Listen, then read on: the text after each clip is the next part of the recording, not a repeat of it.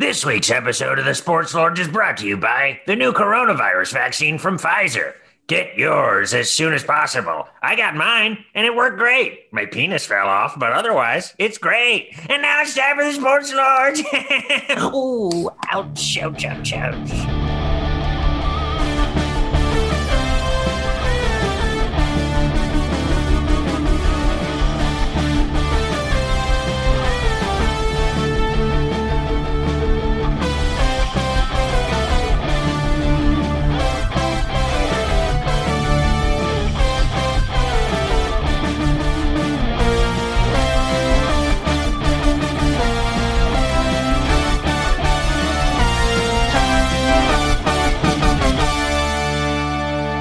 For Herb, man, not only did it fall off, it sounds like it hurt.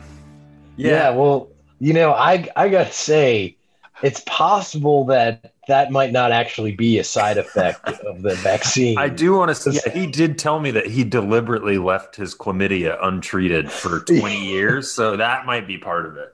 Yeah, we'll see. I want to stick to tradition sometimes. It's hard to let things go. Yeah. Mm-hmm. Um. Hey, we have a special guest today on the show. Friend of the pod, you know him, you love him. Luke Mayu in studio. Luke, welcome. Whoa. What's up, guys? What's uh, what's going on? Um, welcome. Good to be back. Yeah, I think we haven't spoken on the show since like the dawn of the coronavirus. So now that Herb has officially announced the conclusion of this saga, I'm excited to be back. It feels fitting. I know the end is in sight, and it's. Uh, Don Fauci, he said today, as of recording Monday, that everyone who wants it will probably be able to get it by March, mid-March, April. So I'm very Pretty excited. Awesome. You got to make sure you kick up to Don Fauci, or yeah. otherwise he might not take care of you. he told. He said. He said in the statement, "I got to get a taste. I got to wet my beaky."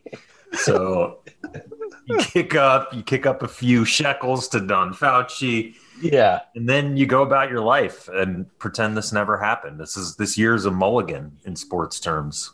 Yeah, I can finally go back to orgies. It's going to be great. Super oh, yeah. Stuff, you know. They're going to do an orgy at Madison Square Garden, so I'm going to go to that one. It's just going to be a twenty-five thousand person orgy. Nice. Send yeah. me the Evite on that one. I will, yeah.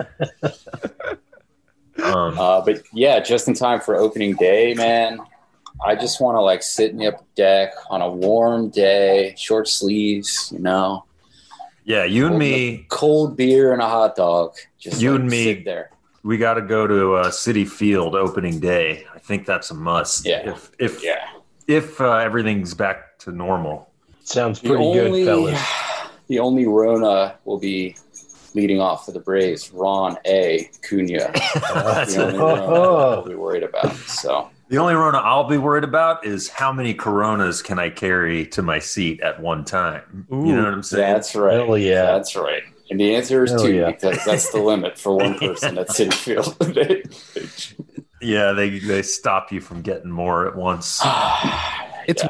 do that at Citi Field. I remember at Turner Field back in the day, you could get a few more because I got. I was buying the rounds for my friends years ago when I was a teacher. And I turned around and all of a sudden there's students with their parents and I'm holding like eight beers in my hands. Weekend. Oh, you can't look at me. That's that's uh, that's the beauty of living in a red state. You know, they're not gonna like hand handcuff you and make you, you know, limit how much alcohol you can get at at one time. Uh, it's live true. Talk. We have we. We've got, oh, although I guess I'm technically in a blue state now. Yeah. But I still like to pretend at least that I have more freedom than you guys do. Well, um, I, I will so. say, speaking of states, I am um, relocating to, I'm moving all the way across the river to New Jersey. I'm excited to say I'm finally, I got a, a position offered to me as part of the Soprano crew. I'm going to be an enforcer. Uh, I'm working you know, for the Cifaretto crew. Mm. Wow. Doing no-show construction. And uh, and what I'm finally excited about, I finally get to live in a state that isn't under the reign of an Italian-American dictator, Cuomo, and I can be in a state with an Irish-American altruistic politician, Phil Murphy. And yes. I feel, man, I feel seen. I feel like I, you know, I can finally look up to my governor and see myself in him, and he sees himself in me. That's important. That's important. yeah, that's important. Good. So uh, that's, uh, you know, I'm excited about that. Wow. So the, the Cifaretto crew, that's um, that's a pretty demanding crew you're in there, Jeff. Yeah. Well, it's, you know, it's uh, it's formerly, tough. It's still called the Cifaretto crew, even though uh, Ralphie Cifaretto, the boss of the crew, the capo, he's uh, he's been missing for about twenty years now. and uh, Vito, um, he has also been, or he's passed away. He was mm-hmm. um, murdered in a motel room. But I still – and uh, John uh, Gigi, the former boss, he died on the toilet. That's right, yeah. But um, other than that, it's a great group of guys, and I'm excited I mean, to be part of it. This sounds like a lot of opportunity for advancement as far as yeah, that's, that's you know, what that's, you're telling me. Yeah, because I couldn't really break in here in New York. The five families kind of have a real – you know, they have a whole oh. thing about only Italian-Americans and – Sure, sure. Yeah, you know, you have to do certain kinds of crimes that I'm not comfortable with, but mm-hmm. over in New Jersey, it's a little bit, you know, hmm. a little bit more chill. I didn't know that Irish and Italian relations had improved that much in New Jersey, but that's yeah, good. They're, they're, be, they're being very open-minded, and they're letting me, they call it, be the Robert Duvall of their crew. Mm. What kind okay. of, what kind of crimes are you comfortable with doing? I'm comfortable with, uh, so murder, that's off the table. Any violence is off the table. Mm-hmm. I am comfortable stealing as long as it's completely safe and I'm assured that no one will catch me, and selling uh, heroin. I'm fine with that. Ah, all right. Pushing H. I caught a couple of porch pirates taking our shit. Uh, I wasn't able to actually apprehend them. They drove off, but I got a photo of the license plates and everything. Whoa. The dumb... Shit. And uh, they did nothing for me. They're like, well, we could look that up, but yeah, we're not gonna. And I was like, oh, right on. Well, I'm glad. I- wow. Came to my house to tell me that. You could have just said it over the phone. It wasn't like anything major that we lost, but and we got it again because companies are so rich, they'll just send you more shit. But it was just like, hey, I happen to get some evidence here. I thought you might want to do your jobs. And nah, that's all right. We gotta go get some wings over here. Damn. Yeah, police. I've I've also had a similar experience with uh, the Decatur police in Atlanta, where they followed up, they did all this stuff, and then they were just like, "Yeah, we're not gonna we're not gonna catch him. Just we're gonna give up on this." Uh, yeah, that's that's unfortunate. It's not what you want. No, you want them to catch the criminal and murder them. Exactly. Or, or like hold them for me so that I can punch them. Yeah, we're gonna hold it down for ten seconds. You do whatever you gotta do. You know, when they say uh, police, that's what I want. Yeah, that's that's the reform I want. Let me do it. Mm-hmm. No, but it is that time of season, folks. So if you're getting packages at home, like you probably should be because of this whole Rona thing, just be aware there's. out there, and if your stuff gets stolen, just call your company. They'll send you new shit. That's what they do now. Wow. Yeah, it's it's fine. Like one time, Wayfair sent me the wrong color couch, and I told them, and they're like, "Okay, we'll send you the other one." And they never got the other. So like, they don't care. They just inventory goes. It leaves. Hey, once it leaves the truck, we don't know what happened. Right? We don't know what happened. That's that's what that's, um that's what yeah. my, my capo says. Yeah, that's yeah. that's basically your business plan in the Cifaretto. You know, right? A corporate yeah. plan. Learning from the corporate, Kevin. You're you're yeah, right. yeah. I'm I'm a real captain of industry type. Holy.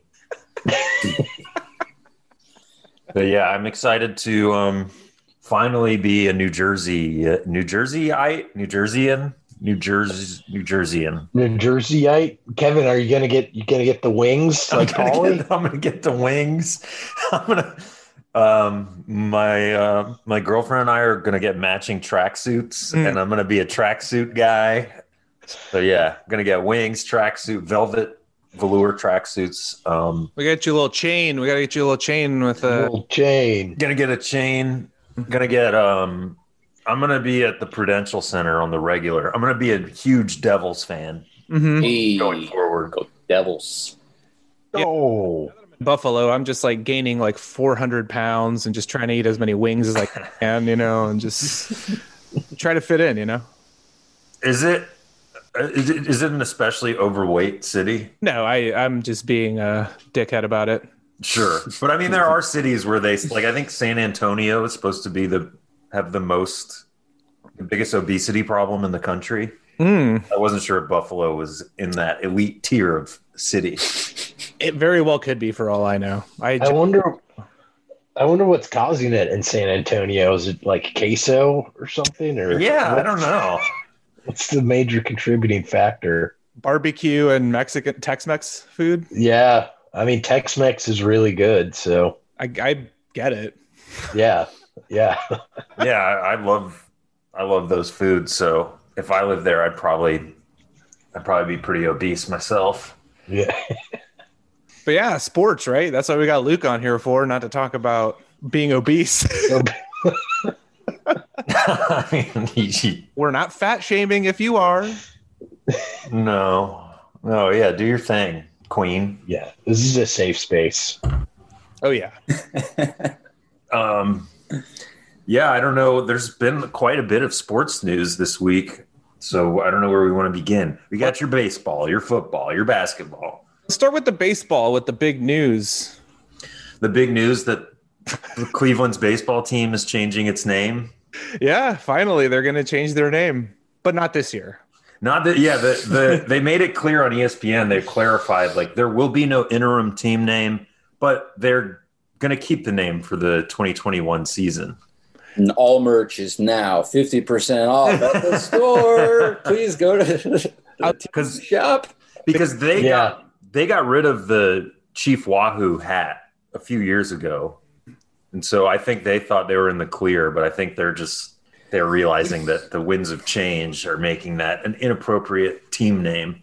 Yeah, and I think they're trying to get ahead a little bit rather than wait until, you know, they, the outrage they, levels rise against them. Right, they don't want a Dan Snyder situation with the yeah. Washington football team.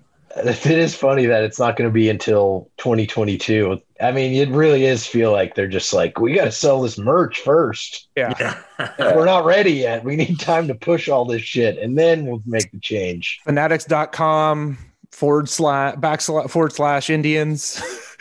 yeah. Everything. Do you guys – I have I have a name pitch that I think they should go with. I'm sure I'm not the first one, but I think they should be the Cleveland Cuyahogas. hmm. I do. I think that's a cool name because it's the name of the river that goes through Chicago or Cleveland. I mean, that used to catch on fire routinely because it was so polluted. I, I, that's right. But it's an, I mean, I'm, that sounds like it's a, a native word. So it's like, okay, yeah, that's, we'll honor just, native. I think they want to get away from that as much as possible, even if it right. is the name of the river. That's, that's why I think it won't happen, but. They'll probably be like the Cleveland Bears or something, you know, yeah. something uninspiring. And well, then what happens when the bear lobby comes for them in fifty years? once, once bears are recognized as members of society. No, I'm, I'm kidding. I already saw that take about the like, well, what about the Boston Celtics? And I'm like, come on, man. It's ridiculous. Yeah. Because um, Irish people deserve it anyway. But beyond that, um, what if they change it to like the Cleveland Cops? It's like that would be awesome. No, it's, let's mean, go with a real crowd pleaser. Everyone loves Cops. Yeah. They could go with like the, you know, this is the age of like internet irony, so they could go with like the Cleveland Cucks mm. and really, really there appeal to. to the extremely online, you know, ironic crowd. Or they could go like British with it and be the Cleveland Cunts. Like, you bloody or, cunts. Well, Ohio's native, Ohio's animal, the state's animal is the white-tailed deer. So they could be white deers? I, I don't know. Cleveland, Cleveland deers? Yeah. That's those... like Clevelanders, Cleveland deers. Mm. Yeah, eh. There's nothing intimidating about deer, though. You know, yeah, they're they're basically like nature, nature's like snack Ooh. food parade. Yeah, pretty much. I do like, uh, you know, the Cleveland Spiders was a team in like the eighteen eighties. That was like the worst team in baseball history. But like spiders are scary, and no one's really claimed that market. And the pro, like Richmond is the spiders yeah. on the college level, but Cleveland Spiders, like, why not? Spiders are scary. There's, there's yeah. insect pro teams, right? There's only insect college teams. Yeah, it's an yeah. underexplored, like, insects are, they need representation too. So mm-hmm. I say spiders. I, I like spiders. Yeah. But I stand behind Cuyahoga, even though I know they won't choose it. And that, I, under, I understand why it would be problematic, or it could be. And, but I, I yeah. think it's a cool word. Phonetically, that sounds like a, like a really cool name. Like, if that's what it was. Yeah. When but they also, were founded, it would have been really cool. Like, yeah, the Cuyahogas, the Hoagies yeah. are in town. You know, they have yeah. some like. No, but it does. It does have sort of a more of a minor league feel to it, like kind of a quirky. Name. Yeah. No, I like it. I'm with you, but yeah, I, I do. I just think they're going to want to get as far away from. Yeah, I think you're right. Like that. Like they just change it to that and bring back Chief Wahoo, and they're like, "Hey, we fixed it. We good here? Everybody good?" But yeah, so that'll be happening, and it makes you it got to make you wonder: are they going to come for the Braves? Well, the, are, who's left? The Braves, the Chiefs, the Blackhawks. Yeah, I, yeah. It's, I mean, it would seem like it's only a matter of time until the Braves are are are forced to make a change. And I selfishly, as a fan, I'm so into their uniform, like their jerseys, the name, and I understand it's uh, you know. It could be offensive for people, but I would, I would be, I would be bummed to see him have to change it. But I genuinely don't care. Um, the uniforms could stay the same with that. I like it when it says Atlanta on them better anyway. I think it's repping the city a little bit more, even though they're not in Atlanta anymore. But yeah, um, like yeah, I hats, do. The hats are what's cool about it. The A on the hat, mm. like. Yeah, I feel like if they if they changed it and kept the overall aesthetic of the uniforms and like the same style script and stuff on the jerseys, it would be easier to swallow. Uh, but if they like do a wholesale change, yeah, um, that would that would kind of suck. But I did see somebody float the idea of Atlanta Hammers, and then you can keep basically the same look. Mm-hmm. I'd be into yeah. that. Yeah, the that'd, that'd tomahawk. Be cool. Just becomes a hammer. Yeah. Aaron, is that what yeah. the idea behind it? And you get Home Depot to sponsor the hammer race. Well, they already do that. They already do. It ties yeah. into Home Depot. And you could do the hammer chop instead of the tomahawk chop and feel a little bit less problematic. And then, the, yeah, what would the song be? It'd be like, I've been working on the railroad. Just not intimidating. No, we'd have to do like, you know, like the British soccer clubs, they always pick like a pop song and make it their own. Like, what does West Ham sing? They're I'm forever Hammers, blowing right? bubbles. Yeah, like maybe don't go that route, but find something they, that you could sing. That's a of, commercial. They they took a soap jingle, like a soap company jingle. That's what that song is. That's yeah, weird. They, Very clever. They blow, they blow bubbles on the field if they. It's it's one of the silliest things. Yeah, that one's weird. Don't do that. Quite clearly. If the like, if go to Hammers, you get M C Hammer involved again, like he was with the Falcons back in the nineties. You bring yeah. Hammer back to Atlanta, pay him a little bit of money this time, you know, and uh, just have him. Yeah, right. I I think that's a good idea. He doesn't. He can't have much going on these days. He's probably but, looking for a job. Too legit to hit, you know, right? Is that what it is? Yeah. Or they could go back to the old Atlanta name and be the Atlanta Crackers, which is a hilarious name. Bring back the Crackers. Yeah, yeah, we'll see, though. I think they're going to definitely have to get the tomahawk off. They've been kind of doing that, similar to how the Chief Wahoo was phased out, and they just went to the Block C for Cleveland. It's like, whoa, it's Braves and script across the chest. Doesn't have to mean Native American imagery once you disassociate it from the tomahawk. The tomahawk looks cool on the jerseys, though, aesthetically, if I'm, you know. That's what I'm um, saying. That's what I'm saying. Yeah. I'm like, it just looks fucking cool. But, like, I'm not going to fight or like, you know, get super defensive about it if the inevitable happens. We'll pick a new name and I'll still love the team because, you know, it represents the suburb adjacent to the city I grew up in. yeah, th- I mean, that was a bigger blow, really, to me. That that I've still haven't yeah. recovered from that. Yeah, that sucked. What if they were? I just I thought about like what would be a name that they could rhyme. What if they're the Atlanta O Behaves?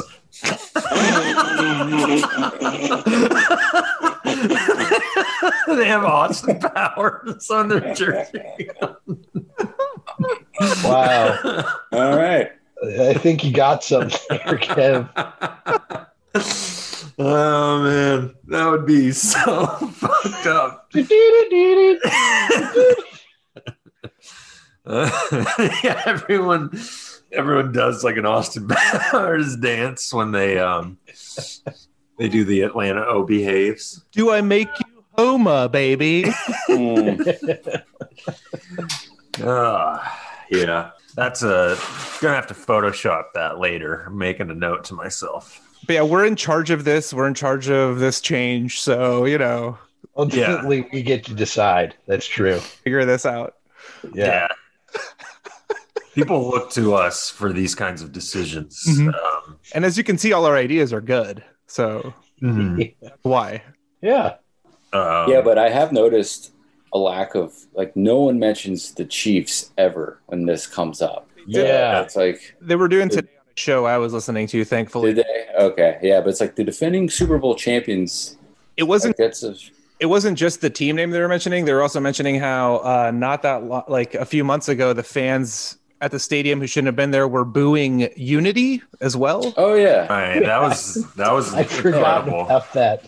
That was, that was, that was super, super fucking weird because it's like the most generic, like corporate twenty, like twenty executives approved that to make it the most safe, tame statement you could make. Just like we in general support equality. And they're like, boo, fuck that, get out of here, fuck you. It's like, whoa, whoa. Okay. They weren't kneeling. They were just locked in arms, everyone like, on the field. And it wasn't even equality. It was unity. It was just like being united, which is like, even dumber. Come on, guys. Yeah, that was that was quite a moment. Um, It'll go over real well in Kansas City when they decide to change that name. Oh, yeah. Yeah, I mean, N F L fans are very famously the most well-adjusted of the pro sports fandoms. So the reaction will be reasonable, I'm sure. Yeah. And their stadium is Arrowhead Stadium, so they really like they lean yeah. in. Yeah. They're leaning yeah. into it big time. Yeah, but I'm not trying to like what about what about the Chiefs here to get, get the heat off the Braves, but I like just had never even heard them get brought up. Well, when they bring up the chop, they only bring up the Braves, but the Chiefs do it too. If not yeah. more often, yeah. the Braves do during a game. Well, and the Braves have I, it wasn't an issue this year because they didn't have fans, but they Yeah, have stopped prompting yeah. the cheer with uh, the tomahawk chop with the organ. So I'm they sure, also I'm took sure a long time to do that too, though. When fans are back, uh, hopefully next year with this vaccine, I'm sure they're going to do it anyway. Yeah, you'll have some yeah. frat bros banging on their seat, off rhythm, of course, off beat, but they'll be like trying to replicate the chop, as it were. You know, the team doesn't have to officially because they they dragged their feet on that for a long time. Like they took way too long to even stop doing it and prompting it fifty times per inning. Even like I went to a game a year and a half ago and it was like every time a runner got on base after the seventh inning, it was like, all right, crank it up. And you're just like, oh, this is overkill, even if you like the fucking song. But it's like Tennessee playing Rocky Top. No offense, Diego, but you're like, you hear this shit every minute on repeat. Yeah, Diego, because you were in the marching band at Tennessee. How many times would you wager you played Rocky Top? I can't even count, man. It was – it's like we would take turns. It's like with the guy next to you, you'd be like, yeah, play it every other time. Wow, I didn't – but it's it's objectively like a really awesome song. Like I love that song. But then when you go to a game, and I've been to a few, like you're like, do they play any other songs? Nope, they don't. It's the only one they teach you, right? Like first day, they're like, here's your sheet music. That's it. You're good. It's not even the official fight song, and it's just played the most. It's like what people want to hear. It's really annoying. Like to be on the other end of it playing yeah. sucks too. At, what? I will say it's not Sandstorm the way South Carolina plays. Oh, yeah. um, what I forget. What instrument did you play in the marching band? Baritone. Nice. So nice. Brass section, a little little mini tuba for those of you who don't know what a baritone is. Yeah, my I think I told you my college roommate at Alabama played the sousaphone, sousaphone mm. for the Million Dollar Marching Band. Million Dollar Band, yep. And they would play Ramble Jammer, Yellow Hammer, Give 'em Hell, that's, Alabama. That's another one. Should we just jump into the uh, college football takes thing? Because I've been yeah I've been itching to to relive the magic of the Fog Bowl, or I don't know, they don't they don't have a name for it yet. I guess uh, Shawshank Redemption was going around. So, uh, yeah, L S U suffering the worst season in twenty years. It's been really depressing uh, on the field and off the field. Uh, half the team quit, down to like literally freshmen and a handful of sophomores, and their best player was hurt, didn't play. And thanks to some dumbass, like one of Florida's linebackers ripped off a shoe when they made the stop that would have won them the game, chucked the shoe twenty-five yards downfield, and yeah, Shawshank Redemption. That's a perfect name. Fog Bowl is good too, but uh, yeah, I caught I caught the. So explain exactly what the shoe situation was, because I missed that moment. It was like third and fifteen, and it was like a three-yard dump-off to the tight end. Went nowhere. Two Florida guys wrapped him up, and as he made the tackle, the Florida linebacker ripped off the shoe kind of in one motion, and he just like chucked it like all the way down the field to like the fifty-yard line. And uh, they called a personal foul for taunting, which I guess it's not really in the rules, but I guess it qualifies as taunting or like delay of game. Like it seems like appropriate. It's definitely unsportsmanlike behavior. Yeah. You're it's like equipment. It's like a yeah. yeah, it's a dick move. It's unsportsmanlike. Uh, but then the the official like literally just said like personal foul. He threw the opponent's shoe twenty yards down the field and like didn't have a name for it. Just like. Was like, I'm going to level with you guys. You know, like what he just did was wrong. So L S U makes then a fifty-seven-yard field goal in this, like, thick fog. And Florida apparently has these, like, L E D floodlights that they turned up to, like, the max brightness. So, like, it was really, like, weird. It was, like, a huge pressure kick. But, like, I was kind of checked out the last couple weeks. Like, it's been a really bad season. But I was, like, pacing in my living room when this kick went in, and then they had the same, it was like fifty-five yards, and they missed theirs by like two inches at the buzzer. So I was like, overtime, wow. Not overtime. But uh yeah, Dan Mullen, he's kind of an arrogant prick. So and to put yeah, it, he's an asshole. And to put yeah. it in context for those listening who haven't been following college football, Florida it was at one loss at this point, still battling to try to get into the college football playoff. I mean, they're already guaranteed the S E C championship uh, appearance coming out of the East, but had they been able to win this game and then potentially beat Alabama in that, they were a lock for the playoff at that point. There was, you know, pretty much safe in there, and this could cost them that even if they were to potentially upset Alabama, which is even funnier to me because I despise Florida. And Mark, Marco Wilson, I think it was, the linebacker did it. He's going to be, he's going to go down as a dumbass forever, at least in non-Florida S E C fans' minds. Yeah, the name. And probably cost his teammate the Heisman too, because Kyle Trask was like, he was expected to like pretty much wrap it up on Saturday night, and he threw a couple interceptions. One wasn't his fault. It was another weird play where it like bounced off this guy's helmet who was out of bounds, but then they reviewed it and found out the helmet was still in bounds. And then another guy who was out of bounds came back in, and it was one of those nights where like Florida should have won. Everything kind of went wrong for them at the same time. Uh, but now it looks like sadly Mac Jones for Alabama will probably win the Heisman. Ugh. So, you know, it's it's kind of a trade-off, but I'm like, at least, you know, L S U gave me one one moment to close on before this, like, long, cold winter. Yeah.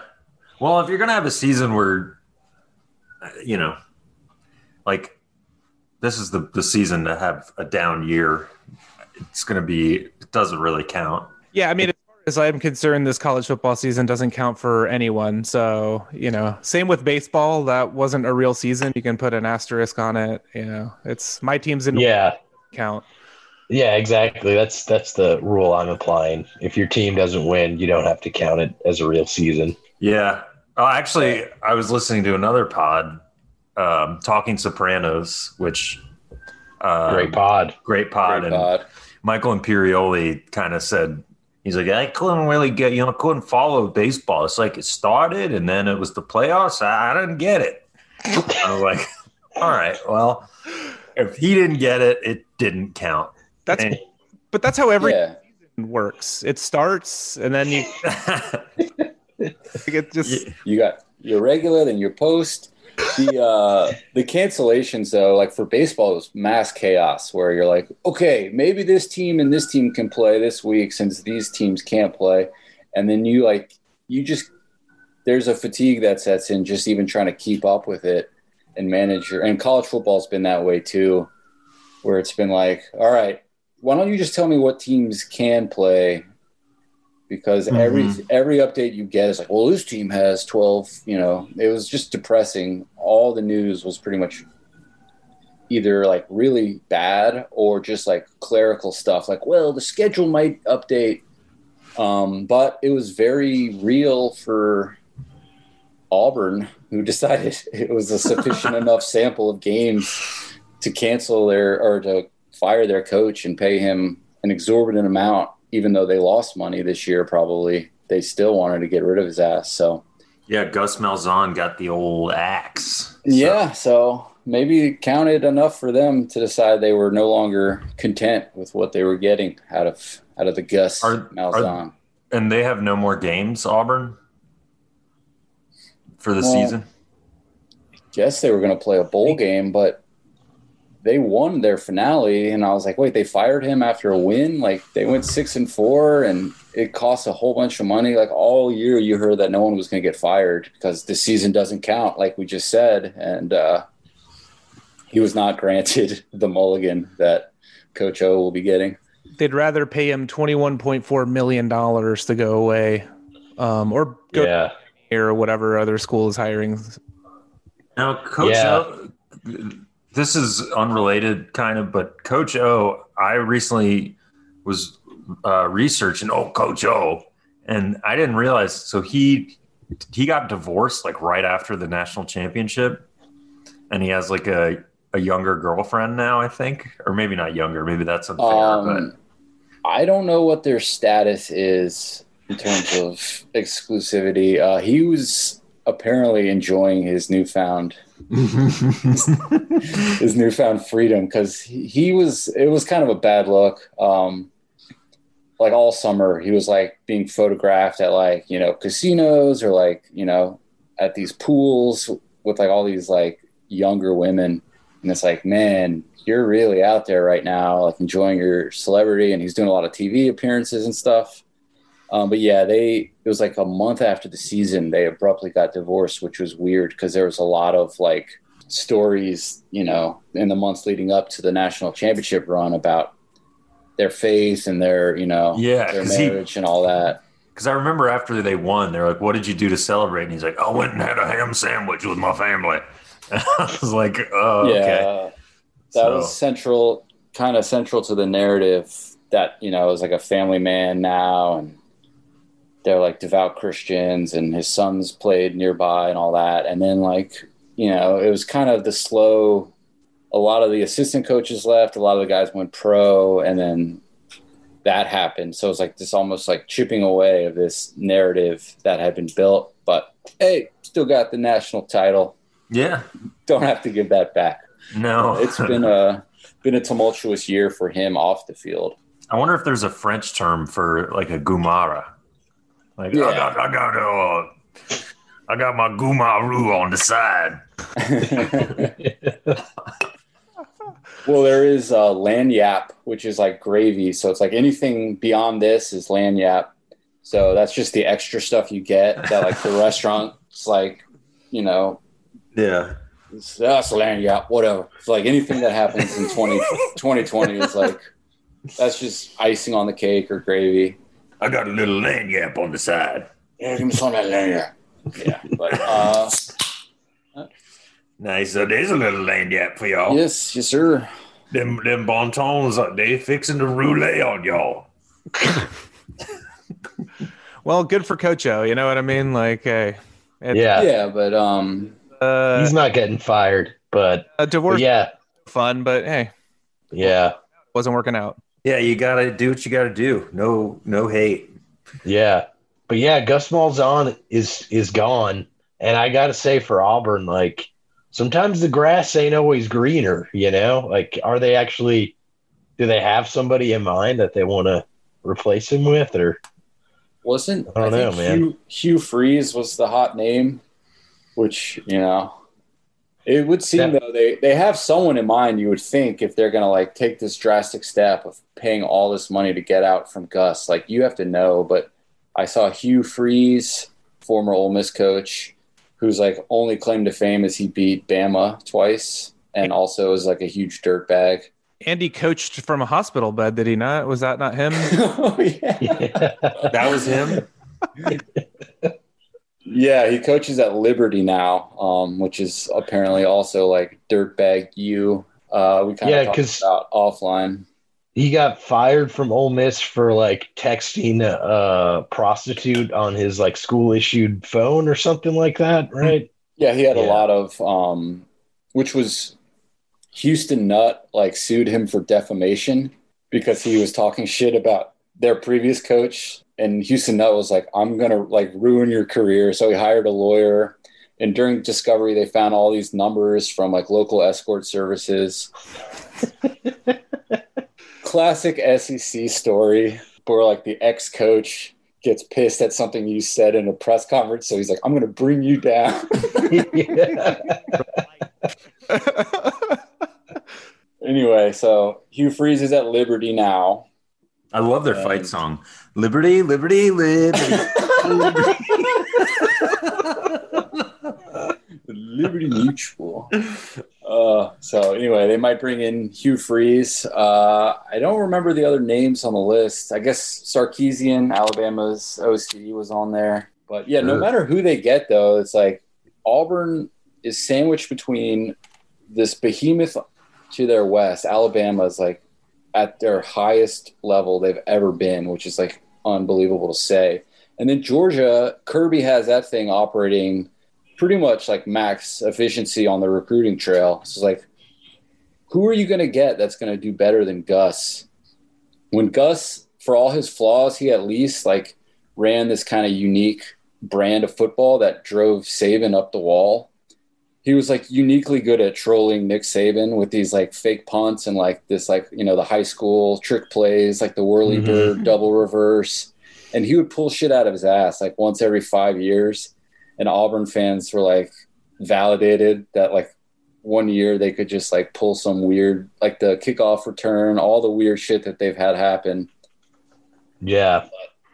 I have a pitch for Auburn um, as a coach. I know it's not out there. It might not be popular. It might, you know, ruffle some feathers down on the plains, but get them now. You couldn't do it like ten years ago. Bobby Petrino, boys, bring it. Whoa. Uh, college football, the S E C. Let's fucking make it crazy. Lane Kiffin, I think, has also been thrown out there as potentially them interested in in reality. Well, yeah, they again, they just like anyone who can kind of get under Saban's skin, and Lane is like a classic troll. But Bob, he just got he just got to Ole Miss. He might, you know, he might want to see how that goes. He can probably recruit just as well there as he can at Auburn. I mean, they pay enough. Less pressure than at Auburn, I would say. Yeah. Because those gotta, crazy, but bring in Bobby, bring in Bobby Petrino. Let's see it. Petrino's interviewing. Uh, he's going to be at Liberty. He's gonna be at Liberty.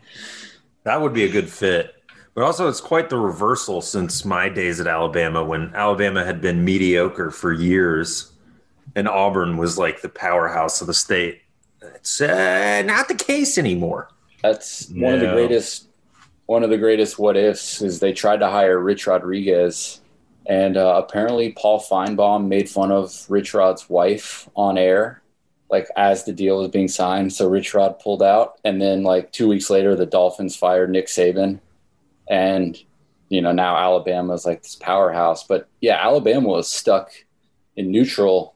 They spent ten years in the wilderness, and then yeah. you know, well, like. They- They got rid of Mike Shula, and they hired um, that one guy who got fired in like a couple of weeks because of strip clubs. Uh, what was his name? Um, oh, yeah. Mike, Mike Price. Price. Yeah. He had a date with Destiny. Mm-hmm. Literally, that was her name. um, we could do a whole show just on like S E C scandals. He was, he was donating all his money to charity. But that was her name.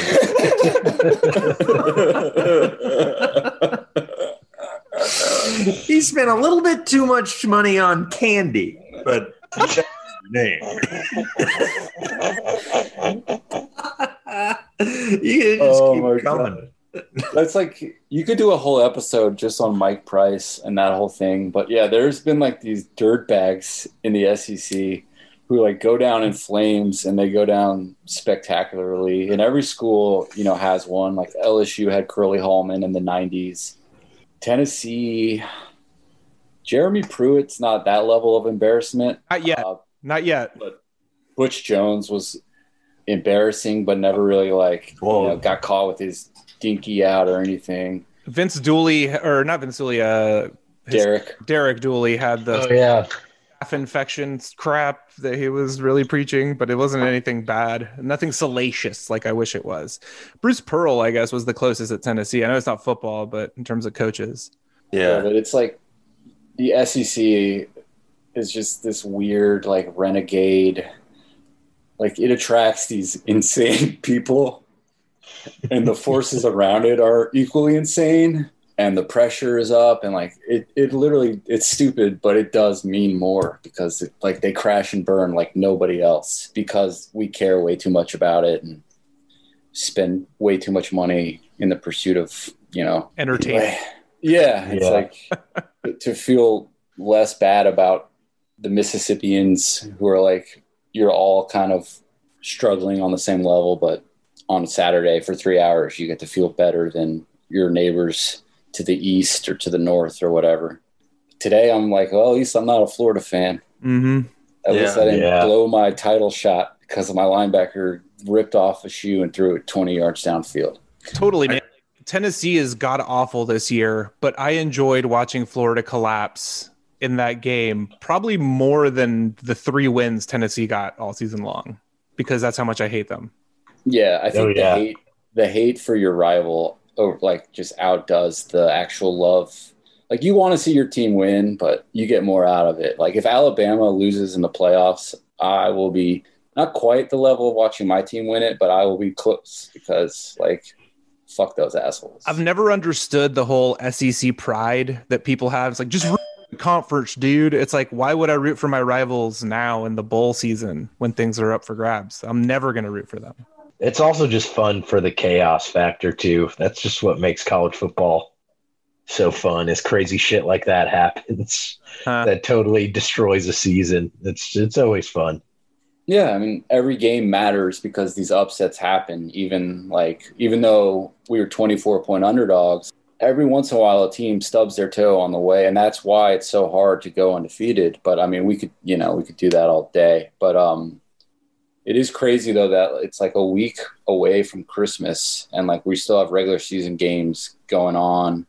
And it's like, you know, we're like deep into winter now and we're starting to get some cold weather football. Uh, we got N B A coming up in a week, which is pretty dope. Uh, so I'll be kind of transitioning from college football mode, focusing my attention on the hoops, the hardwood. It's yeah. yeah. I've, uh, we were saying before, I've now watched both of the Atlanta Hawks preseason games start to finish. So I think that's what's going to get me through the winter, through the until the vaccine comes and then I can just go back to just making out with strangers on the street and everything. But in the meantime, sure.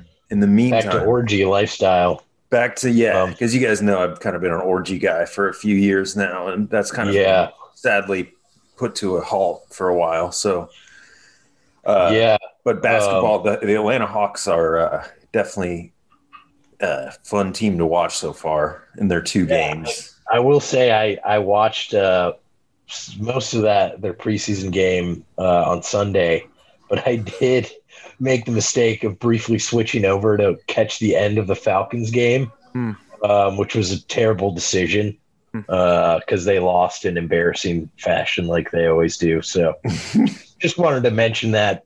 We don't have to spend any breath on the Falcons, but I just figured it was they, they shit their pants like they always do. It was the loser bowl is all I'll say. It was the two teams in the N F L who yeah.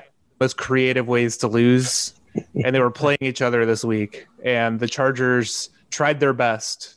They ran out their yeah. full unit with no, you know, they just were did the dumbest mistakes, but Atlanta outlanded them. So exactly. What are you gonna but do? Yes. What are you gonna do? Uh, what are you gonna do? But yeah, the Hawks uh, were very aggressive here in the free agency, and the squad's looking like it's gonna be uh, significantly improved. Yeah, you got Trey Young, you got your uh, the other guys, you know. Well, that's last year. It was Trey and the other guys, and now it's like actual legit N B A talent.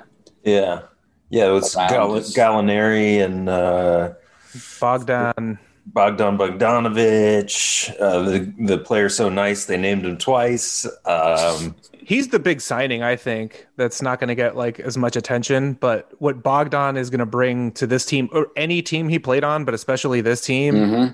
huge difference. You got your Danilo Gallinari's. You got oh. your.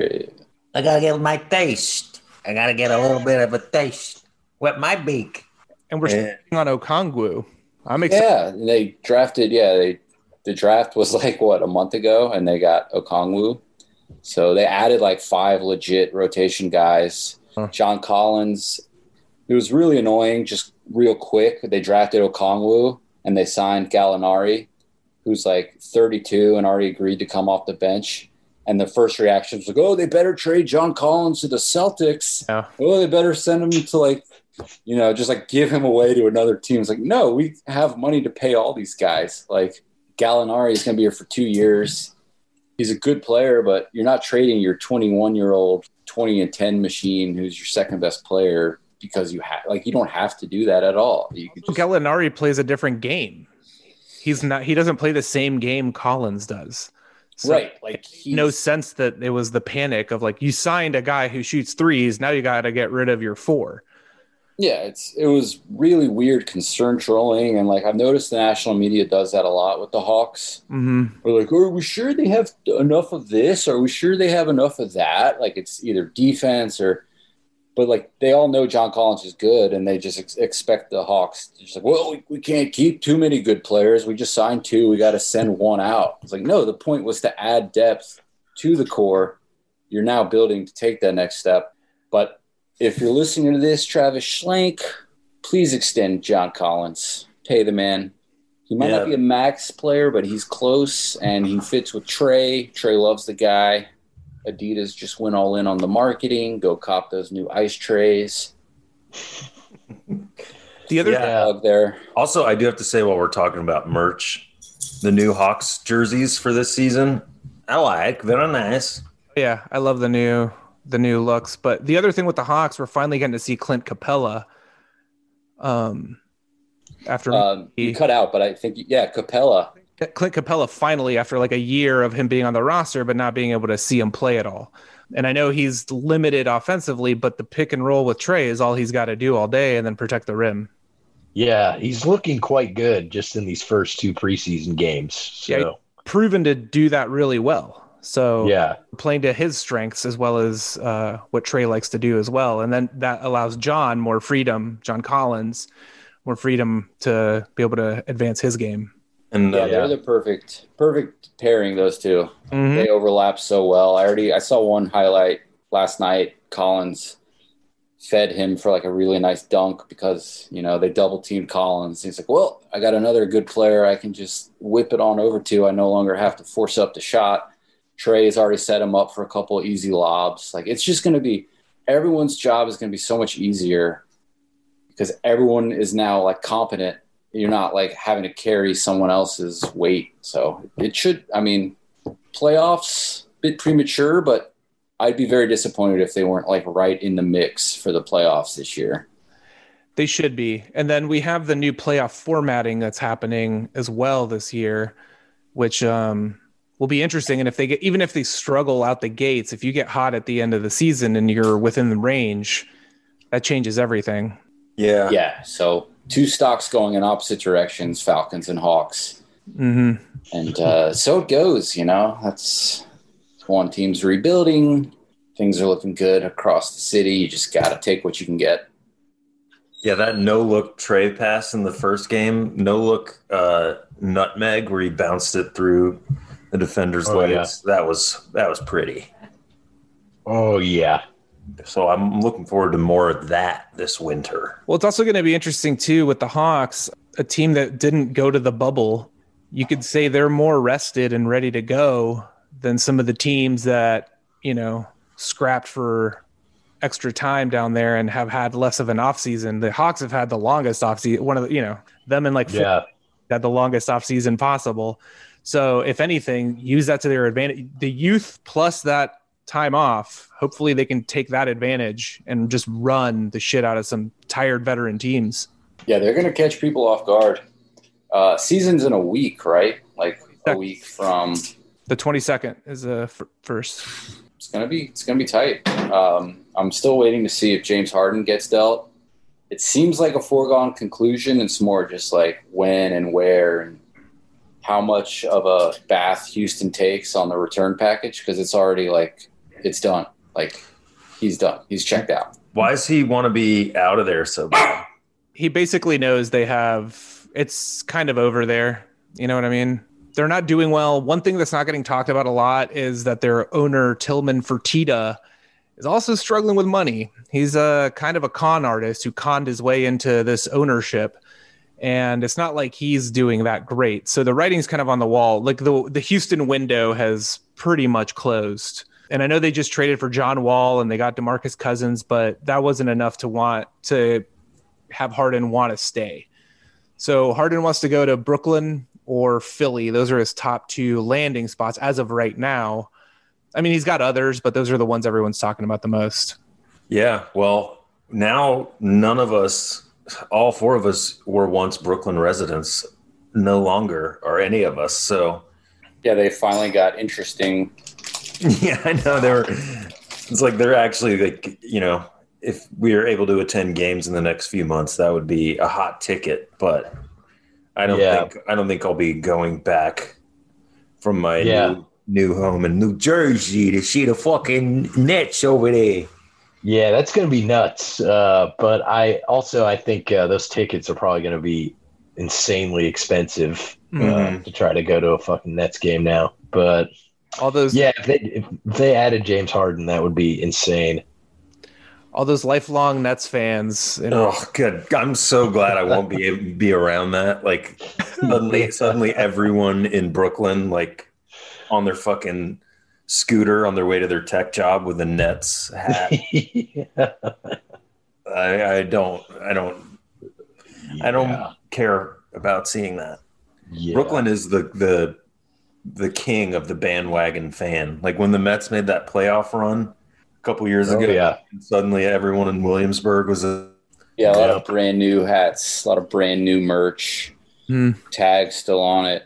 But Nets, the Nets thing is weird because I used to live five minutes from Barclays, and you would go and like everyone in New York grew up as Knicks fans. It's like the one team that had like control of all five boroughs. Universal fandom, and then the Nets came like what eight years ago, yeah. And no one really cared when you would go to the games. They're like up in the concourse getting food or whatever. There's like a sports bar atmosphere in the concourse, but Durant, Kyrie, it's already like exciting, but if they add Harden to that, the Kyrie thing could implode at any time. Oh, yeah. Being honest. It's already like starting to show some signs.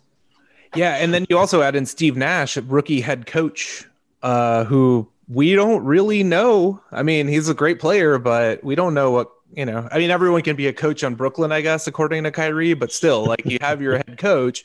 How's he going to do? He's never been a coach. I love Steve Nash, so I'm, I do. I'm rooting for him, but I want him to do well, but that's he, a team to have your first assignment, you know? Yeah.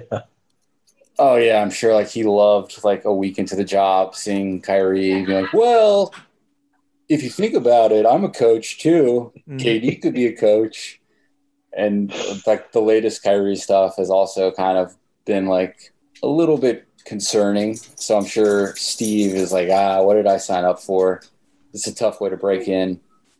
Yeah. But he's, like, really tight with Durant. So, like, if anything, if Kyrie is, like, the problem, they can just – throw him overboard, or they could just trade him as part of the Harden deal if they really wanted to. Like right. Houston would take him back. They don't. They they already have John Wall now, so they don't really need Kyrie, but they need someone to match the outgoing salary. So it's like we'll see how it ends up. But like if Harden goes to the Sixers, though, that's a really dangerous situation. Yeah, those are the big two where it's like that could shake up the East completely. And, and shake up the title race in the whole league. I, for some reason, I feel like Harden's not going to end up in Philly because I don't think – I think because Philly just also got Daryl Morey, the former G M and president or whatever of the Rockets, is now in Philadelphia. And, again, Houston owner Tillman Fertitta is kind of a dish, dickhead, and I could see him not wanting to work with uh, Daryl because he's still butthurt about it and has bad feelings. But, yeah, if, if Harden ends up in Philly – that would likely mean what Simmons, Ben Simmons probably ends up in Houston. It was what it would likely take, I would imagine. Yeah, that's like the only real piece they have that would yeah. be enticing enough. Because Embiid's like, not going anywhere, I don't think. He's not leaving Philly. Yeah, and like Simmons but, kind of running the show in Houston would actually be like a decent – he's just not a good fit for Philly, but he's still like a premium talent. Uh, so, I don't know. You could see the deck shuffling, but never a dull moment in the league. But the Kyrie stuff, in case you don't know, he's uh, right now. Kyrie. So, Kyrie is um, he's a dumb guy who thinks he's very smart. He's famously like a flat earther, famously a conspiracy theorist. I read an article on Vice years ago where someone was like, I followed all the Instagram accounts Kyrie follows, like he created one. It was like, it's the most insane shit you'll ever come across. He's like, I've I've gone insane in a week of following all the, his accounts. But Kyrie right now is basically boycotting the media. He doesn't want to talk to the media because he says they don't tell the truth and they misconstrue what he says and and the things he thinks. And he, he doesn't have the time to deal with and talk to pawns. So basically right now he's being fined twenty-five thousand dollars by the N B A every time he doesn't speak to them, as is the team, because according to the collective bargaining agreement, you have to make time for the media to talk to us. Basically part of your job. That's a very Trumpian move to just be like, yeah, it's fake news, and I'm not going to make time for it. I'm too busy. I've got too much to do. I can't do it. And he got mad at, he got mad at him recently because he made those comments on Kevin Durant's podcast about how he finally has – he can look down his bench, and he finally's got someone who can make shots at the end of the game, which then, if you listen to those comments, you think, well, I guess he didn't think LeBron was that guy because they played together. And so when the media asked him about that, it was like, well, what do you mean? Why are you pitting us against each other? Why are you making this narrative? Like, I didn't say that. You guys are saying – it's like, Kyrie, come on, man. Yeah. Yeah, he said that. And then also, like, when he was on the Celtics, like, they played better when he got hurt. And, like, that team seemed better off without him than with him. So, yeah. Yeah. Yeah. yeah. I try to – like, sometimes I try to defend him. He does sometimes his words get misconstrued, and I know he means well, but he's he definitely comes across as like the free thinker, quote unquote, who like kind of like buys into like really dumb like online conspiracy shit. He's he's and, got some Rogan, a little bit of Rogan in him in a way. Yeah, you know? Where it's like he's very impressionable and like, you know, watched a few YouTube videos about the Illuminati. And you want you want to like you know you know he means well, but he kind of undermines his point with like he'll be like kind of passive aggressive and sort of like sows discord in the locker room, or he'll post like a weird meme, or like he'll post like you know the image of like a woman breastfeeding planet Earth, and it's like a pro feminism post. But then at the end he's like, also I don't trust my teammates; they're not good enough. I have to do it all by myself. This is just the burden I face. You're like, whoa, where'd that come from? Like, what? And I think that's what LeBron was pissed about. He's like, I mean, I, I, I don't hate the guy. I, I like him. I tried to help him, but he, like, just keeps talking shit about me for no reason. And, like, yeah. my feelings are hurt. Like, LeBron literally said, he's like, it, it kind of hurt me. Like, I, I tried everything. The most recent comments he said really hurt him because it came out right in the finals. And he was like, when we were teammates, I would always push the media to Kyrie. I was like, he's the, he's the guy that's going to be the guy and follow him. And then they had their falling out. And then, and then they had, they made up. Like there was a minute where they had like sort of made up a couple seasons ago and it seemed like they were cool. And then, and then Kyrie started talking shit about LeBron again. And it's like, yeah, it's all over the place. And I want to be clear. Kyrie's an incredible basketball player. It's not, it has nothing to do with his on the court stuff because he's absolutely phenomenal. And he does a lot of really good work in the community and he does donate a lot of money to good, good causes. It's just like, shut your fucking mouth sometimes, man. Like you're, you're quit while you're ahead. You're doing fine. You don't need to stir up the pot.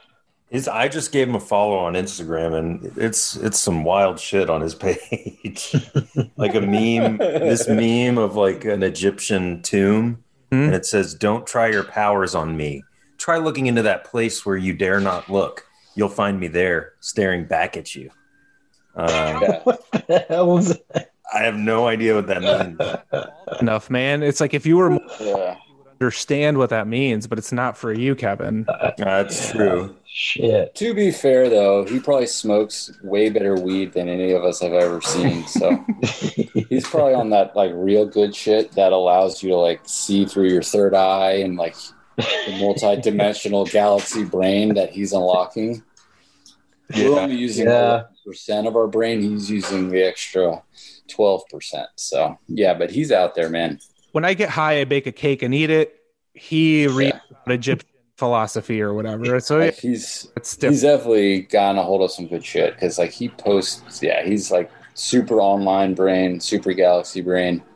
But he's incredible though. Like I love watching him. He's one of the best ball handlers I think ever. And I and I really I do like the N B A media does suck. Like they do the same thing to Trae Young and like. You know, Trey's kind of in that realm too, where he's like polarizing and people take unwarranted shots at him. And he might start doing some like weird passive aggressive stuff down the road, like posting weird comments. But um, as of now, he's just doing the generic inspirational quotes. So mm-hmm. he's still safe, but. Yeah. Another day, another opportunity. I love that one. That's, that's his like, go-to. Smash that like button every time.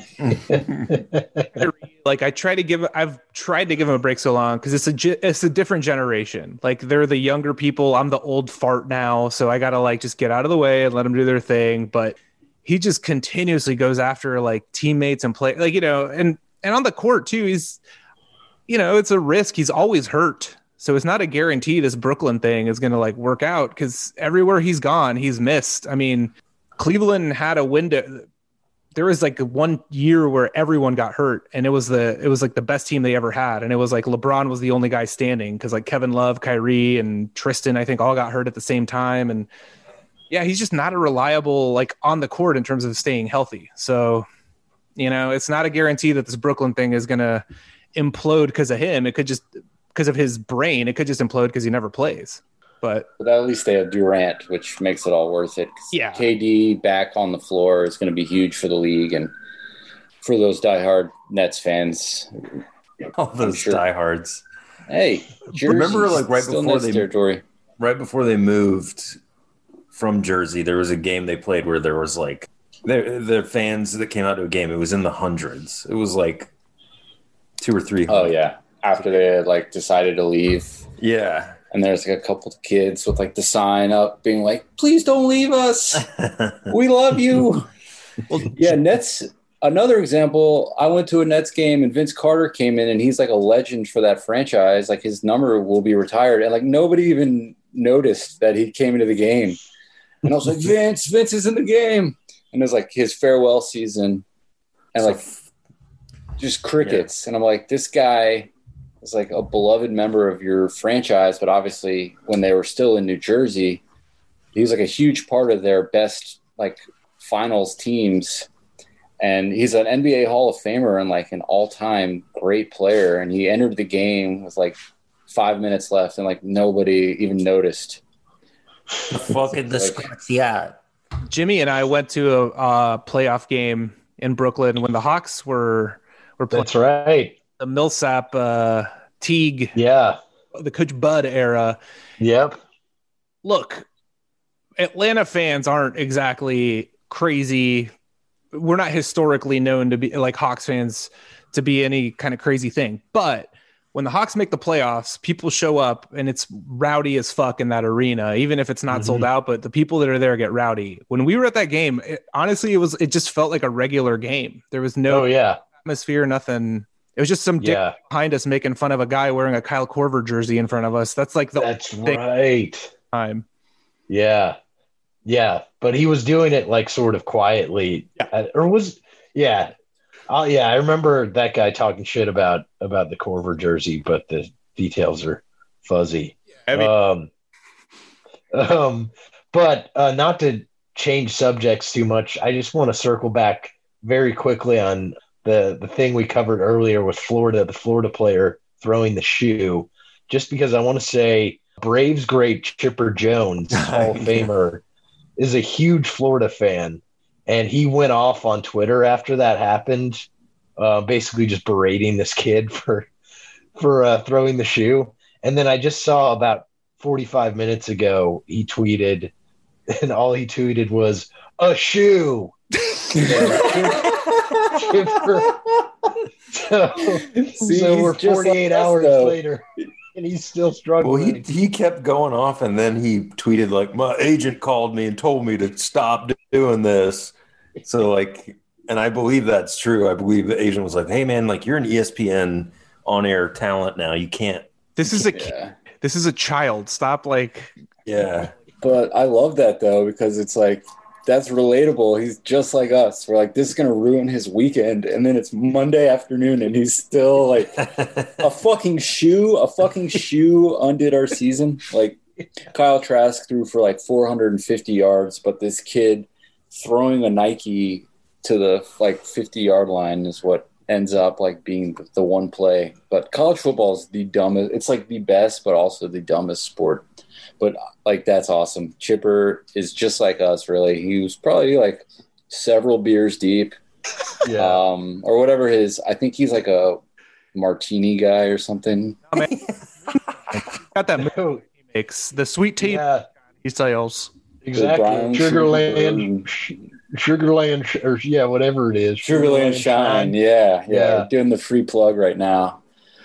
Always. But, yeah, he was definitely like deep, deep into the bottle on Saturday night and just tweeting through it like a normal fan. But hey, they're just like us, you know, stars. There you go.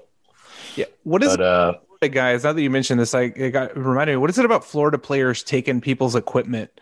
Because uh, that like Rodney Gardner Johnson or whatever, oh, yeah. he's, he snatched the uh, all the time now. Yeah, yeah.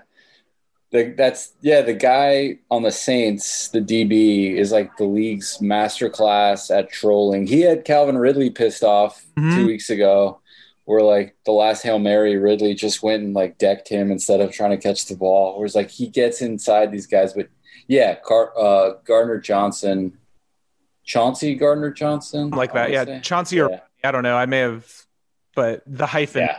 The yeah, there's um, there's good like Zapruder film breakdown of him snatching that guy's mouthpiece and starting a fight at midfield. Oh, right. um, and he's done it before. He did it last season too. People started finding old videos of him doing it. What is it with these Florida guys always taking yeah. shit pieces and all this shit? Yeah, we'll have to find that video and you guys can post it, retweet it so people know what we're talking about. But um, that dude is like the best, like the best shit talker apparently because like.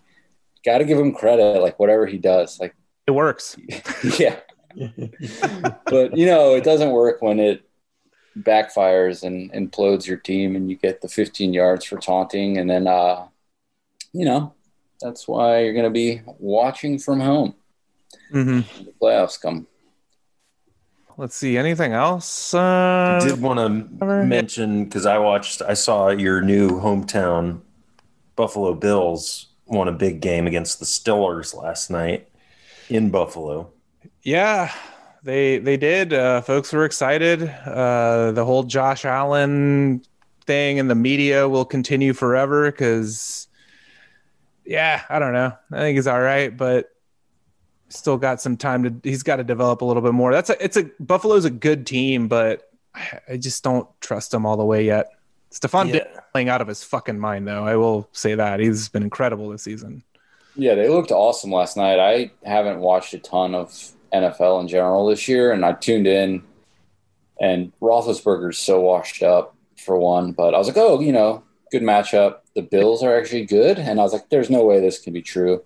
And they're actually good. Like, they looked really good. And apparently the Browns are really good. And the Browns, this is Monday night when we're recording this. The Browns play tonight. And I was like, what is this reality that we're living in? Well, the Browns have – the question marks for the Browns are bigger because they've pretty much beaten up on bad records.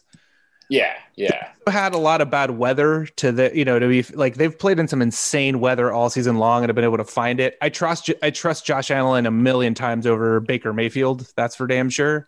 That's weird to say, though, because that sounds, like, backwards as hell. Oh. Based on, like, their college careers. Uh, but, yeah, Baker's been super, like, polarizing, super, I guess, up and down. But uh, when they're on and they're riding uh, Nick Chubb, kind of like the Titans were riding Derrick Henry last year, where you're like, yeah, if you, it's not in style anymore, but if you got the dude who can do it, like the workhorse back, that still travels in bad weather and road games. Well, that's the thing with the Browns. It's like they, when they get away from Chubb and Hunt, because they, they that's a great combo to have. When they get away from them, they struggle. When they put it all on Baker, that's when they struggle. Yeah, but I could see them kind of replicating that Titans run if Chubb goes off in a playoff game, because he's got the talent to do that. And the difference they have with the Titans is that they have Myles Garrett on the other side, who's unblockable and just murdering quarterbacks this whole season, like by himself. He's just killing people. And this yeah. is this is only semi-related, but that does remind me to remind fans listening to check out the uh, Chubby Hunter tab on bazungas dot com. Mm-hmm. So. Uh, it's and a new also, tab. Yeah, it's a new tab, but it's good. It's it's pretty self-explanatory. And also, an N F L thing is um, Jalen Hurts finally got the start for the Eagles, and lo and behold, he's uh, he looks a lot better than Carson Wentz. Oh yeah, yeah, so hell of a journey for for uh, Jalen Hurts, man. And they still haven't committed to him. Today in an interview, they asked Doug Peterson if he was going to take, going to start again this year, this week, and he was like, "Well, I got to go look at the tape and uh, see what." It's like, God, let Carson Wentz go. That guy sucks. He's not a good quarterback this year. You know, yeah. lose. I mean, I know they can still make the playoffs because the N F C East is so bad, but uh, to let Hurts play, man, you saw how better your team play, how much yeah. team played this week. Yeah, that story is pretty great. I like Hurts as a as a guy. He's pretty, like, he did everything right when the Tua thing happened. He lost his job. He went to Oklahoma. But he kind of reminds me of Tebow a lot, where, like, he can't really pass mm-hmm. that well. He can pass enough to get by. But when you put the ball in his hands and he runs, like, he's the strongest guy, and he's got the, like, the makeup and the leadership, the intangibles, if you will, that everyone raved about with Tebow. And, like, Hurts is the same way. Like, all he's done is, like, be a great locker room guy. Uh, so, you know, as much as I would like to hate on him for being an Alabama guy, he's yeah. he's pretty great. So, hey, go Eagles. Yeah, but, like, going back a little bit, when we were talking about the the Browns and the Bills, the reason, like, I can't get fully excited about them is because, like, can anybody beat the Chiefs? Like, you know, they have to get through the Chiefs, and it's like, they're not going to do it. So it's like, it's, it's hard. It's like, yeah, Josh Allen's getting better. Baker's playing well. The Browns look good, exciting, but the, you can't beat the, no one can beat the Chiefs. They, it's just, you can't stop them. No. And yeah. It's looking like probably what, like a Chiefs Packers Super Bowl or probably, uh, as long as the Saints don't make it. Right. That would be cool. But, yeah, it's Chiefs all the way. Like, Mahomes is just that guy. And we're in the era where it's like, yeah, he's the guy we're going to remember in fifty years or twenty years as, like, the dude from this era. He's it's just unbelievable. And, and I mean, hell, Travis Kelce is leading the N F L in receiving right now. A tight end. Yeah. He's the best tight end in the league. And then they have Tyreek Hill. Uh, they got Edwards-Helaire. They got Le'Veon Bell now, too. They fucking got Mecole Hardman. I mean, they have speed at every position. The defense is not the best defense in the N F L, but they're like top whatever. They're good enough to win a championship easily. Oh, yeah. I mean, they have playmakers like Matthew in the secondary. They get turnovers. They get sacks. Chris Jones up front is tough. I mean, oh, yeah. Chris Jones is one of the best. They're not going to lose. It's it's a juggernaut of a team. Yeah, yeah, Andy Andy Reid kind of spending his whole career as like the laughing stock. This guy can't win the big one. He can't get over the hump. And then he's about to post back-to-back Super Bowls to kind of cement his legacy. I mean, he's al- already been a great coach, but what he's been able to do with Mahomes and then like kind of reinventing his scheme a little bit, because it was very much like nineteen nineties pro style, John Gruden, that like Bill Walsh, West Coast offense. And now it's like all this cool looking, all these screen passes and misdirection.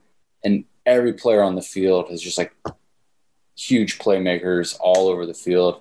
So it's it's just fun as a neutral fan. It's like fun to watch. I mean, hell, they, they had a bad game. They played poorly. Mahomes did this week because he threw two interceptions against the Dolphins, who's an up and coming, like good defense and team. He still threw over four hundred yards. So that was like a bad game for him. It's crazy. Okay, so this actually reminds me, because I kind of reached this point myself on Sunday. Um, I wasn't there yet, but the Chiefs took Mahomes with a first-round pick that was like tenth, right? twelfth, mm-hmm. something mm-hmm. like that. The Falcons will be picking around that time. Matt Ryan is not Alex Smith. Like, he's not – that was an easy call. But I'm at the point now where it's like – I'm not saying like – throw him out the door, I'm done with him, but I'm ready to like I'm ready to find his replacement right now. Yes. Prepare for the future, because we can no longer bank going forward on the Matt and Julio pairing. As great as it's been, I think we're finally at that stage. I I agree. In fact, the the final like three minutes that I tuned in for yesterday uh, featured two Matt Ryan interceptions. And God bless the guy. He's done a lot of great – I mean, he holds, like, all the Falcons franchise records. And, you know, he he he should have won a Super Bowl. But, yeah, it's the, the sun is setting on his his days as an N F L quarterback. So, I agree. Time to start looking ahead. Yeah. Yeah. I, we can trade him to San Francisco, the way people say, and get stuff back for him. I wouldn't be against it. But I, will, I mean, it'd have to be right, too. Like you're saying, I'm not ready to just throw him out with nothing. Yeah. You know, but I am ready to start looking at the future a little bit and start prepping now. Yeah. yeah I think I think you have to look at it, because they, they're not going to be able to fix their defense in time to actually have a viable Matt Ryan, even if this year is an outlier and he still has a little left in the tank. Like, the timelines aren't going to match up, but this draft, while it's very weak with impact defensive guys, like there's no real pass rushers. There's nothing we really need that would like make a, a huge improvement, but there are like five dudes who look like they could be, not a guarantee, but they could be that Mahomes, Rodgers, even like a, a Burrow level of prospect. And it's like, well, let's, let's actually like take advantage of what the draft board is giving us and invest in this premium asset now while we have a chance. So I, I finally reached that point. I was like, we're not going anywhere. I love Matt Ryan. Should be in the Ring of Honor, you know, like hang his jersey up the minute his time is done in Flowery Branch or whatever. He's, yeah. you know, best quarterback in Falcons history, all that. Great, great career. Should have won a Super Bowl. But that, like, he doesn't look like he's got much left. And this, this draft is, like, a nice time to, like, really talk about it and invest in the future. Yeah. Well, it might happen, too, because, I mean, they're going to have a new general manager. So, new coach, know, that, G M. New, yeah, like, those guys will want to probably start fresh. So, mm. yeah, time catches everyone. Yep. On that note, the, you got to uh, get on that Chubby Hunters tab. Yeah, I got to get on that. And I was just thinking of my uh, that that great Jeff Foxworthy joke about Patrick Mahomes. It, that was one of his new redneck words. Was Mahomes, and it's that, that ain't my them ain't my trailers. Them's Mahomes. Jesus. Wow, he's really scraping the bottom of the barrel these days. uh, Unity, right? Huh? So booed Unity, right? Yeah, he said, get up and get all quick, grabbing each other's hands. Sheesh. No, I love I love Jeff. Great guy. He's a, a regular at my sister's restaurant in Atlanta. So friend of the show. Friend of the show. He's been on here before, too. He's been on yeah. here. Yeah, he's a, just a, a Georgia legend. Mm-hmm. They should retire his jersey, too. Foxworthy. The Georgia Tech Ring of Honor. Put him in. Yeah. Anything else? Y'all got anything else uh, happen over? Y'all want to talk um, about? Let's get this vax. Let's get vaxxed up. Give me a t- vax pack. Vax. Get get vaxxed and hit the streets, baby. Yeah, I'm gonna be like, um, when I get my vaccine, I'm gonna be like John Travolta in Saturday Night Fever. Yeah. Just, now, now, now. Yeah. Just strutting down Bay Ridge, down Bay Ridge. Yeah. You guys still do dabs?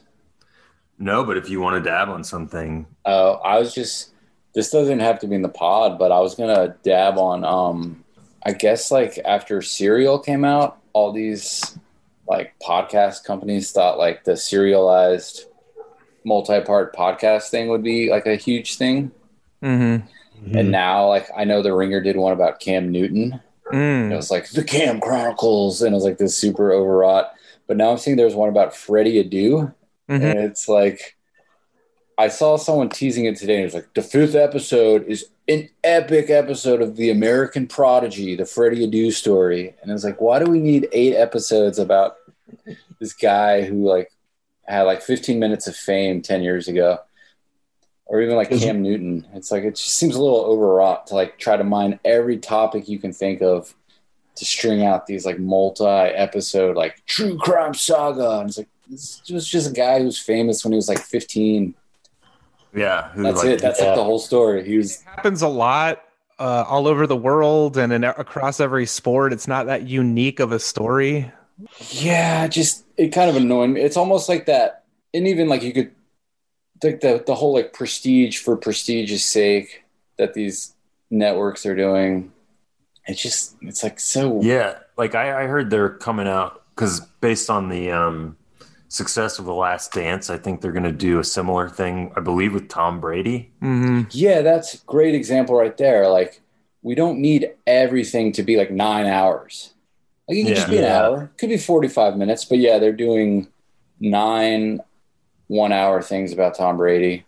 Is is um, that going to be as interesting? I don't see how that could be as interesting as The Last Dance personally. There's but, no way.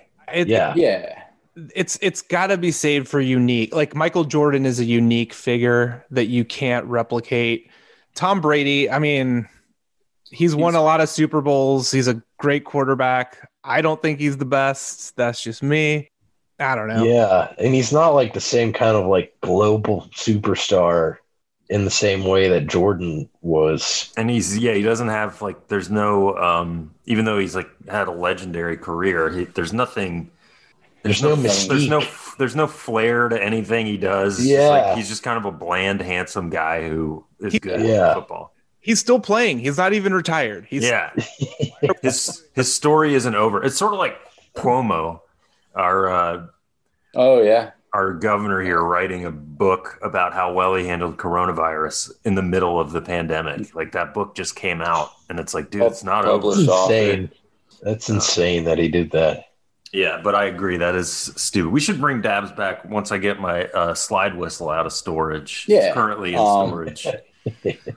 Yeah, that was just around general. It. Yeah. Yeah. But yeah. That was just general observation on, like, not everything has to be this, like, eight-part epic saga. Like, just do short-form stuff again. Like, I don't have eight hours to listen when, like, four of them are explaining this, like, very, like, basic concept. Like, I lived through Cam Newton being awesome. I don't need to listen to eight hours of you reliving yeah. him at Westlake, and then him at Blinn Junior College, and then him at Auburn. And that whole thing was great. There's already been like a couple thirty for thirties on that. It is actually a much more compelling story than Tom Brady, to be fair. Yeah. But like, why does Freddie Adu need eight episodes? It was just yeah. a, a teenager who was good at soccer and then didn't end up being as good as we hoped. It was like, okay. It's like, that's the whole story. All right. Where's my yeah. Michelle Wee, like thirty-six hour epic on Michelle Wee? Anyway, it's fake it's prestige. Coming. I'm tired of this just like fake prestige content. Not everything has to be an epic saga. Yeah. Yeah. That doesn't have to be in the pod. I was just riffing. It's no, it's in. Hey, it's True. in. Everything's in. We, we all agree. It's definitely in, man. It's in, baby. That's just land you got for you. Stole in the pot, baby. That's a little land yap for you. Little land yap. We're going to throw a little land yap in there for you. You know we're going to do it. Go Tiger. But yeah, I guess uh, that's going to maybe do it for this week. Another classic up. Uh, leave us reviews if uh, you feel inclined. And if you don't, that's cool too. Tell people about the show, whatever, whatever, whatever. And... um yeah, I think we're going to be back next week. Luke, thank you so much for doing this. Always a pleasure. Yeah, thanks, Luke. Thank you. I love, yeah, man, anytime. I love talking basketball, so I'm glad uh, I was able to today. Yeah, I'm going to have more opinions on basketball this winter because I've decided now I'm going to dust off my Hawks beanie, although I need a new Hawks beanie because the one I have is the old green and blue color nice. scheme. That one's nice. Yeah, Luke's my got mom got me this one for Christmas last year. I've been rocking it. Uh, yeah, get that Hawks merch. Get those new Adidas Ice Tray lows. Pay John Collins. Uh, maximum Hawkage. Maximum maximum Hawkage, baby. That's the mantra for twenty twenty-one. And get the vax. Get that vax. Yeah. Get that vax when it hits the streets. Stay safe until then. Bye, everyone. Bye.